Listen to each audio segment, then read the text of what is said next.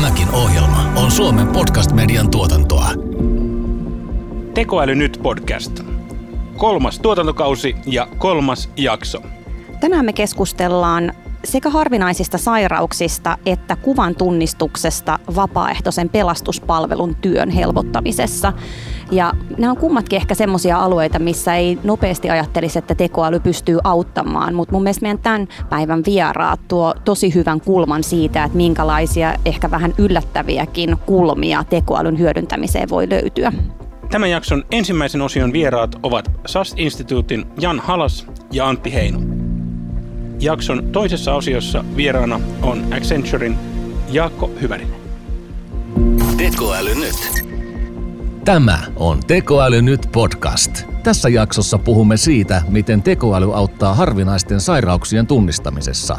Ohjelman juontavat tekoälykirjailija Antti Merilehto sekä Accenture Suomen Liquid Studion johtaja Karoliina Haagman. Ohjelma sisältää kaupallista yhteistyötä. Tässä jaksossa mukana ovat ohjelmistotalo SES Institute ja teknologiayhtiö Accenture. Ensimmäisenä Antin ja Karoliinan haastateltavana ovat SES Instituten Customer Advisor Jan Halas sekä tekoälyasiantuntija Antti Heino. Miten tekoälyä voidaan tällä hetkellä hyödyntää harvinaisten sairauksien analysoinnissa tai havainnoinnissa? No mun mielestä yksi hyvä ensimmäinen niin kuin askel siinä olisi, että ei, ei välttämättä edes rynnättäisi siihen diagnoosiin ja sen, sen tekemiseen, vaan pyrittäisiin itse asiassa ekaksi vaan ihan tunnistaa niitä ihmisiä, kenellä mahdollisesti voisi olla tämmöinen harvinaissairaus. Et kumminkin se on, se on niin inhimillisesti ja yhteiskunnan kustannuksien kannalta iso ongelma, että tällaiset henkilöt joutuu paljon käymään lääkärissä eikä löydä sitä, sitä diagnoosia, niin tota, päästäisiin edes siihen, että tunnistettaisiin nämä henkilöt, kenellä mahdollisesti voisi olla, olla har, harvinaissairaus ja sitä kautta lähteä tutkimaan pidemmälle.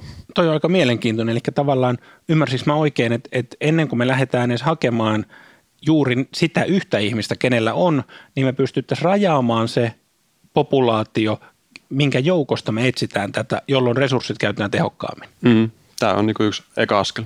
Mitä datalähteitä tuohon silloin kannattaisi käyttää, että me pystyttäisiin paremmin toimimaan? No yksi vaihtoehto on vaikka tämmöinen niin vertaileva analyysi, että tärkeätähän on ikään kuin, että sua verrataan sun vähän niin kuin tämmöisiin samanlaisiin ihmisiin. Että kuinka paljon sä oot käynyt tietyissä terveydenhuollon palveluissa, millaisia oireita kenties sulla on ollut.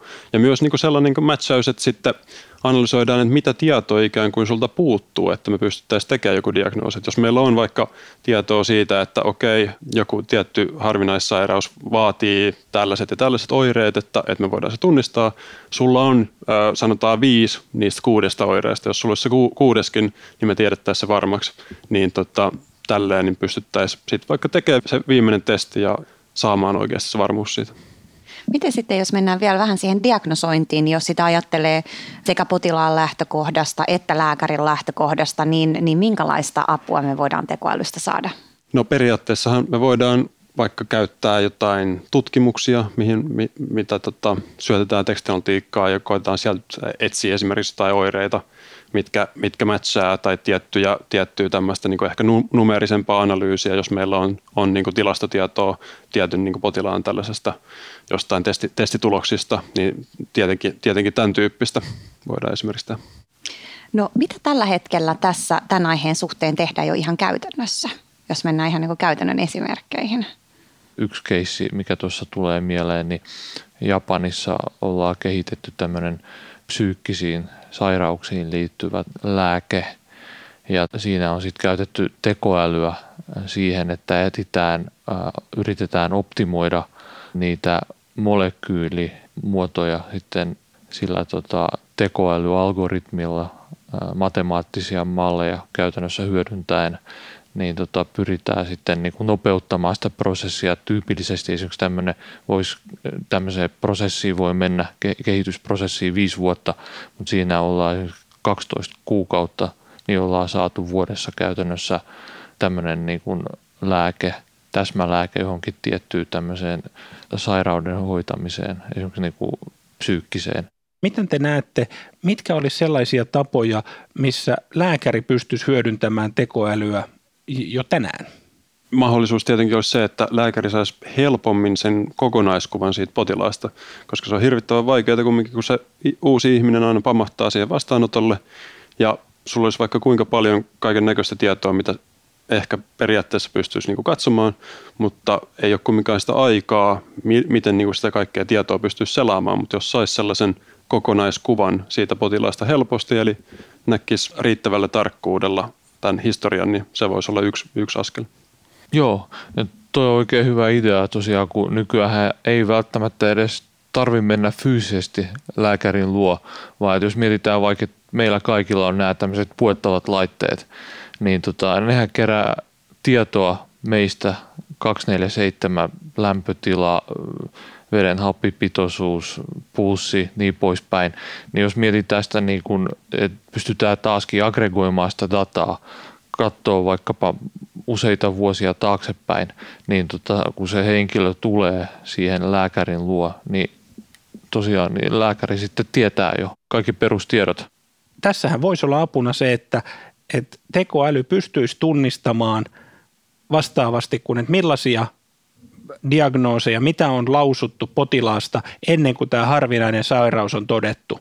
Ja sieltä tavallaan takaperin menemään se, että hei, tässä on samanlaisia asioita, joille joko on löytynyt tai ei ole löytynyt selitys, jolloin ainakin monet tutut lääkärit, jotka toimii perusterveydenhuollossa, niin valittaa sitä kiirettä että potilaan kohtaamiseen käytettävissä oleva aika on hyvin lyhyt, niin silloin tavallaan tämmöinen jo käytössä oleva tekstianalyysi pystyisi olemaan osaltaan apuna se, että ne, mitkä siellä on muuten jää reunamerkintöihin, niin onkin osana sitä, että miten lähdetään diagnosoimaan.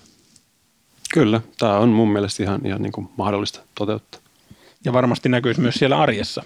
No miten sitten, jos mietitään, että mitä tällä hetkellä me voidaan jo tehdä, että et voidaan sanoa, että meillä on jo aika hyvin, pystytään suomenkielistä tekstiä käsittelemään, puhetta käsittelemään, meillä on kaikki jatkuvat oppimisen algoritmit ja muut, että meillähän on jo paljon valmista teknologiaa, niin, niin Antti, haluatko vähän reflektoida, että, että mikä sun niin kun näkemys on siitä, että kuinka pitkällä ne tekniset kyvykkyydet on, että onko se enemmän sitä niiden käyttämistä vai sitä, että meillä vielä olisi tietyllä tavalla teknisiä esteitä?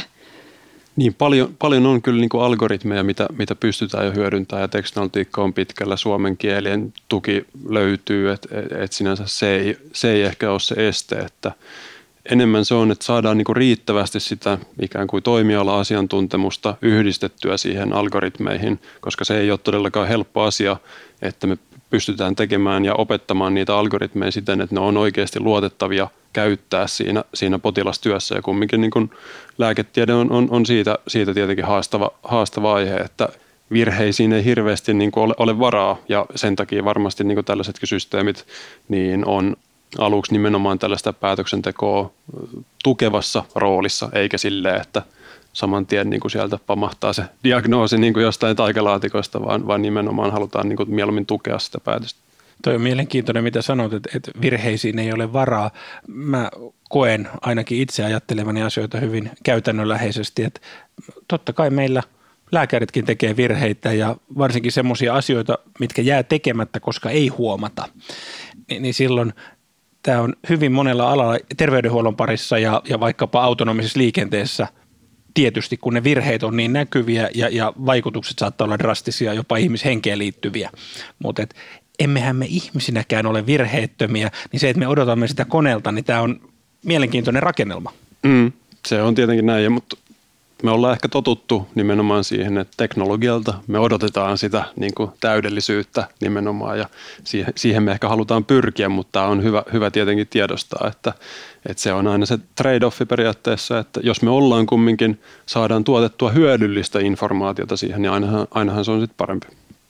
Ja varmasti tämä asetelma tulee, niin kuin tuossa mainitsit, niin tota, tulee pikkuhiljaa muuttumaan siihen, tota, että sitten tulevaisuudessa, kun nämä tulee järjestelmät ja ratkaisut tulee kehittymään entistä enemmän, algoritmit tulee paremmiksi, matemaattiset mallit tulee olemaan tarkempia, tulee olemaan just näihin tiettyihin spesifisiin ongelmiin tota, ratkaisuja, niin tota, sitten voidaankin jo antaa sitten sen automatisoinnin hoitaa sitten näitä ongelmia. Toisaalta se, että miten voi yhdistää sitä, että on se koneen ikään kuin näkemys asiasta, on ihmisen näkemys asiasta ja jos sä saat ne kaksi näkemystä, niin kyllähän se virhetarkkuus silloin tietysti aina pienenee, kun ne voi yhdistää. Totta kai, ja tämä onkin ihmisen ja koneen yhteistyö siinä, että vaikkapa konteksti on, on edelleen koneelle hyvin vaikea hahmottaa. Tekoäly nyt. Seuraavaksi puhumme siitä, miten videoanalytiikka pystyy löytämään kadonneita ihmisiä. Antti Merilehdon ja Karoliina Haakmanin haastateltavana on Accenture Suomen teknologia-innovaatiojohtaja Pohjoismaissa Jaakko Hyvärinen. Me ollaan tehty tosi mielenkiintoinen projekti vapaaehtoiselle pelastuspalvelulle, missä videoanalytiikkaa on hyödynnetty henkilöiden etsintäoperaatioissa. Kyllä. Kertoisitko siitä vähän lisää? Nykypäivänä niin täällä vapaaehtoisessa pelastuspalvelussa on tämmöinen tota RPAS-yksikkö, tai voisi sanoa, tota, niin kuin RPAS on niin kuin, näiden, niin kuin, niiden niin kuin drone, drone-jaosto, Eli käytössä katsoen niin nykypäivänä, kun näiden dronejen ja UAViden määrä on, niin kuin, voisi sanoa niin kuin räjähdysmäisesti lähtenyt kasvuun, niin, niin SPR ja tämä, tosiaan tämä vapaaehtoinen pelastuspalvelukin on niin kuin, niin kuin nähnyt sen, että, tota, että, niin kuin, että, että siellä on tosi paljon hyvää potentiaalia. Nämä tota, RPS-laitteet, UAV on, on nykypäivänä niin hyviä, että niitä voitaisiin ihan hyvin käyttää osana niin kuin näitä VAPEPA-etsintäoperaatioita. Ja tosiaan heillä on sitten semmoinen vapaaehtoisaktiivi, jolla on sitten niin kuin tämmöinen UAV-laite itsellä, niin niitä, niitä nyt on jo aktiiveja löytyy, löytyy nykypäivänä kohtuu paljon, niin, niin, tota, niin, ja, ja sä oot käynyt sitten tämmöiset tietyt niin kuin, tota, formaalit koulutukset, niin sä voit sitten osallistua tällaiseen tota, niin kuin, Vapepan niin kuin, toimintaan ja etsintäoperaatioihin sitten sen niin kuin UAV kanssa ja sitten UAVlla lennetään siellä etsintäoperaatiossa, niin, niin tota, sillä pystytään sitten niin kuin, niin kuin sieltä niin kuin lintuperspektiivistä sitten havainnoimaan. No sitten kun tämmöisessä operaatiossa sit sitä videomateriaalia sitten niin kuin syntyy sieltä UAVstä, niin toki sitten eh, sitä tulee aika paljon, miten Vapepassa se eh, materiaali analysoidaan, niin siellä lentopaikalla tai komentopaikalla, mistä sitä drone operoidaan, niin siellä on tyypillisesti sitten tämmöinen niin kuvan tulkitsija, ja, ja yleensä siellä on vielä sit itse asiassa niin kuin kaksi, optimitilanteessa siellä on niin kuin kaksi kaveria, jotka käytännössä katsoen käy sitä video materiaalia läpi, mikä sieltä, sieltä niin kuin UAVsta on, on niin kuin tuotettu. Eli, eli se ei yleensä ole sillä tavalla, että kun se lentäjä tai komentaja, joka pilotoi sitä dronia, niin sehän toki näkee sen, että mitä sieltä näkyy sieltä UAVn kamerasta, mutta yleensä se menee sillä tavalla, että se taltioidaan se video ja sitten se menee tähän niin kuin kuvan tulkitsijalle tai kahdelle niistä, jotka käy sitten sitä silmämääräisesti läpi. Toihan kuulostaa ihan loogiselta, että UAV Unmanned Area Vehicle, että siellä on drone lentää, niin siellä sitten ihmiset katsoo, että, että löytyykö siellä, että siellä on yksi, joka ohjaa ja sitten siellä on apusilmät. Ja, ja miten tekoäly on tässä apuna? Tämmöinen etsintäoperaatio niin kuin kestää tyypillisesti niin kuin tuntikausia ja sitä videomateriaalia sitten niin kuin syntyy valtavat määrät. Tämä on itse asiassa aika väsyttävä ja, ja, tota, ja vaikea tehtävä sille kuvan tulkitsijalle. Eli tota, e, pysyy riittävän tota skarppina ja katsoo, että onko siellä nyt mitään olennaisia, olennaisia juttuja. Niin me lähdettiin nyt siitä niin kuin ajatuksesta, että pystyttäisikö tätä prosessia tavalla tai toisella niin, niin tota, tukemaan niin kuin tekoälyn keinoin. Eli, eli voitaisiko sieltä tota, voitaisiko päästä semmoiseen ratkaisuun, että to, meillä olisi konenäköalgoritmi, joka sitten tota, niin kuin käy sitä videomateriaalia läpi ja sitten tota, ehdottaa sieltä automaattisesti, että tuossa tota, kohtaa on joku mielenkiintoinen juttu, mihin pitäisi tota, niin kuin paneutua. Tämä oli vähän niin kuin se lähtöasetelma, että, jo, että meillä on tota, valtava määrä videomateriaalia, 4K-videomateriaalia, jota pitäisi pystyä sitten tota, niin kuin analysoimaan tekoälyn e, avulla, konenäön avulla ja, ja sitten sieltä tekemään niitä tarvittavia niin kuin havaintoja – ja auttaa sitä kuvan, kuvan tulkitsijaa. Miten ensimmäisenä tulee mieleen aina se, että, että paljonko materiaalissa on niitä asioita, mitä havaitaan, että jos siellä on, me katsotaan mäntymetsää, niin siellä, mitä sanoit, että ihmisellekin havainnoinnissa, että siellä on mäntymetsää ja sitten tulee mäntymetsää ja sen jälkeen tulee mäntymetsää. Ja sitten meillä tulee havainto, joka saattaa olla jonkun unohtunut sadetakki, keltainen sadetakki, tai sitten se on ihan oikeasti se ihminen, ketä etsitään miten, onko se helppoa vai vaikeaa opettaa kuvan tunnistuksen avulla konetta tässä, koska niitä havaintoja on kuitenkin mun ymmärtääkseni maltillinen määrä. Miten tämä menee? ratkaisuja löytyy, mutta, mutta tota, löytyykö just semmoista tota, konenäköalgoritmia, joka toimisi, tota, niin kuin, toimisi tätä niin kuin Suomen ää, maastossa ja meillä on neljä vuoden aikaa erilaisia tota, niin kuin, binomeja, erilaista kasvillisuutta ää, ja siihen tosiaan urbaani ympäristö ja sitten nämä yleensä nämä niin kuin etsittävät kohteet, niin yleensä kun jotain etsitään, niin niin aika harvoin se tilanne on, on se, että se etsittävä tota, näyttää sieltä tälle, että hei täällä mä oon. Juuri näin. Vaan yleensä se on siellä jossain, tota, ää, jossain kivenkolossa, se saattaa olla kylmissään ää, ja, tota, ja, ja pahimmassa tapauksessa, niin kuin sanoin, niin se jopa, tai ikävimmässä tapauksessa niin jopa eloton. Mekin lähdettiin niin kuin siitä, että välttämättä sitä prosessia ei pysty niin kuin konenäön avulla niin täysin automatisoimaan, mutta se, että jos me pystyttäisiin tuottamaan siihen niin kuin riittävä tuki sille kuvan tulkitsijalle, että, niin kuin, että ainakin kone voisi niin kuin esittää, että näissä kohdissa on jotain tästä niin kuin ympäristöstä poikkeavaa, että pitäisikö tämä katsoa. Juuri näin. Vapepahan toimii niin kuin vapaaehtoisvoimin, ja Vapepalla on niin kuin tietty, toki niin kuin tietty budjetti, mutta, mutta tyypillisesti ne kun ne on vapaaehtoisia, niin se kalusto on ihmisten vapaaehtoisten itsensä hankkimaa ja talkoovoimin kerättyä. Ja, ja, ja sitten tietysti, niin kuin, että jos ajatellaan että esimerkiksi niin kuin reaaliaikavaatimuksia siihen niin kuin videoanalyysiin, niin jos me ajetaan niitä kovan tunnistusalgoritmeja jossain niin kuin järeessä konesalissa, niin me saadaan tietynlaiset niin kuin, tota, läpimenoajat. Mutta sitten jos lähdetään siitä, että tota, et, et se algoritmin pitäisi toimia sen niin kuin, vapaaehtoisen niin kuin, tota, ehkä muutaman vuoden vanhalla ää, laptopilla, joka ei, ei silloin aikoinaakaan ollut mikään niin kuin, tota, high-endi laptoppi, vaan tämmöinen normaali kansalaisen perustyökalu, niin tässä oli tietynlaiset niin kuin haasteet, jos, jos en osalta, että, että, että, niin kuin, että, että, että se mikä on niin kuin, vähän niin kuin art of possible, mikä on mahdollista saada toimi, toimimaan, toi on todella mielenkiintoinen, kun mulla tulee väistämättä mieleen teinivuosien konsolipelit. Ja kuulijat ymmärtävät jo, että minun aikani konsolipelit, niissä oli, fideliteetti oli eri tasolla, ei näyttänyt ihan todelliselta, mutta jo se, että kun katsotaan ylhäältä päin, syksy, talvi, kesä, ne on ihan erinäköisiä.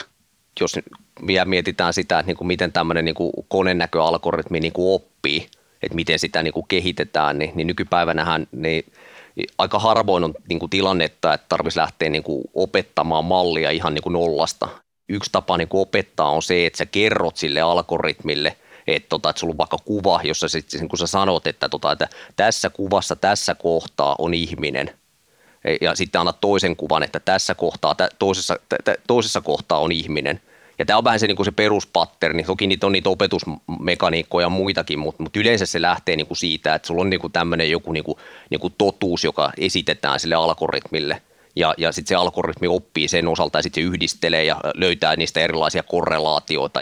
Vapepallahan on nyt niin kuin näitä tälläkin päivänä niin kuin lentäviä jäseniä, joilla on näitä lentäviä, lentäviä UAVita, niin sitten pystyttäisikö me itse asiassa joukkoistamaan tätä pikkasen tätä niin kuin materiaali, materiaalin keräämistä nytkin se toimii sillä tavalla, että kun ne löytää sieltä videosta jonkun, jonkun tuota kiinnostavan kohteen, niin siitä itse asiassa otetaan siitä videosta niin stillikuva ja sitten tuota UAVn, sieltä videosta löytyy myös niin kuin GPS-lokaatio, että mistä kohtaa se on otettu ja itse asiassa se stillikuva ja sitten se lokaatio lähtee sitten sinne tota, niin kuin komentopaikalle, että käykääs katsoa, tuossa koordinaatistossa löytyy tällainen ja tällainen juttu. Juuri näin. Niin me tehtiin itse asiassa heille semmoinen e, kevyt työkalu e, sitten tähän niin kuin kuvantulkinnan niin kuin tueksi, jolla pystytään nyt sitten tota, niin kuin sitä 4K-videomateriaalia analysoimaan ja sitten sieltä niin kuin tekemään tätä leipelöintiä. Me pystytään nyt siinä niin kuin meidän tuottamassa niin kuin kuvantulkintatyökalussa, niin, niin me voidaan käsitellä sitä videoa ja sitten markkeerata sieltä ne havainnot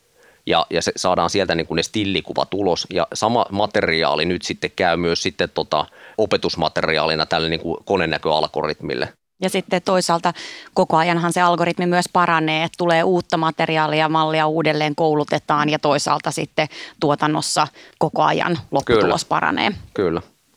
Jaakko, sen lisäksi, että sä oot tekoälykehityksessä mukana, niin sulla on myös paljon kokemusta virtuaalitodellisuudesta ja laajennetusta todellisuudesta. Tällä hetkellähän on ratkaisuja, missä hyödynnetään sekä virtuaalitodellisuutta että sitten tekoälyä. Haluaisitko muutamasta tällaisesta kertoa? Viimeisten vuosien aina ehkä se allekirjoittaneen niin pääfokus on ollut erilaisissa niin kuin simulaattori- ja koulutusratkaisuissa – Ja sillä puolella tyypillisesti, niin, niin miten tämä virtuaalitodellisuus niin kuin liittyy siihen, niin se on yhdenlainen käyttöliittymä tämmöiseen virtuaalisimulaattoriin. Ja nyt sitten niin kuin viime aikoina, niin, niin varmaan tätä seurannut, seurannut tätä kehitystä, niin tämä virtuaalitodellisuus, erilaiset niin kuin päätelaitteet on niin kuin alkanut, siitä on tullut ehkä tietyllä tavalla niin kuin, niin kuin mainstreamia. VRn kautta päästään sitten niin kuin yksilötasolla huomattavasti kustannustehokkaammin niin sitten näihin simulaatioihin ja koulutusratkaisuihin niin kuin käsiksi.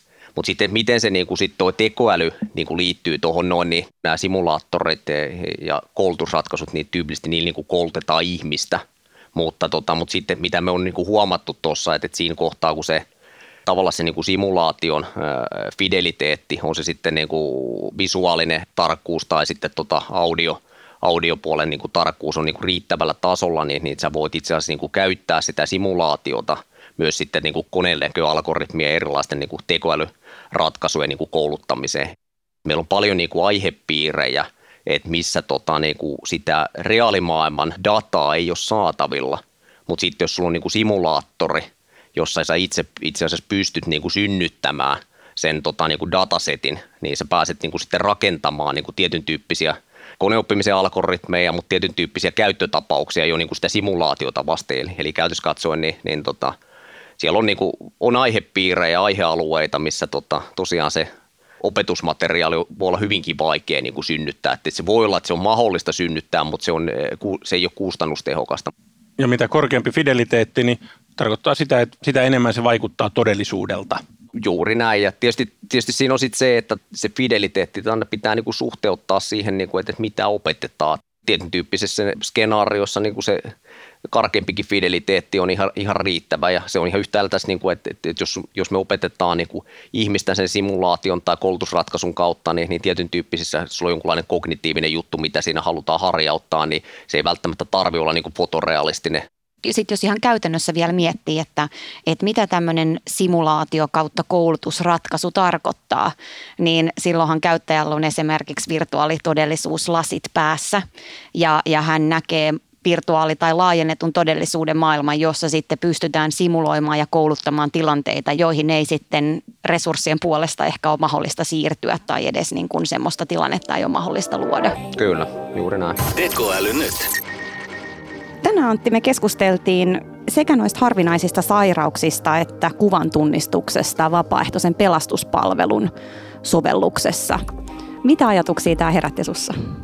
Mä en ollut tiennyt sitä, että noin dronet on noin isossa käytössä jo pelastuspalvelussa, mikä on tietysti luonnollista, niitä on paljon. Ja sitten se tuottaa paljon dataa. Ja tämä oli loistava esimerkki siitä, että aina meillä ei ole sitä dataa, mitä me halutaan, se kadonnut ihminen, niin riittävästi. Sitä pitää luoda koneella lisää. Ja se on myös tosi siistiä, miten tavallaan ihmiset omilla laitteilla voi kontribuoida näin tärkeäseen asiaan. Tekoäly demokratisoituu. Kyllä.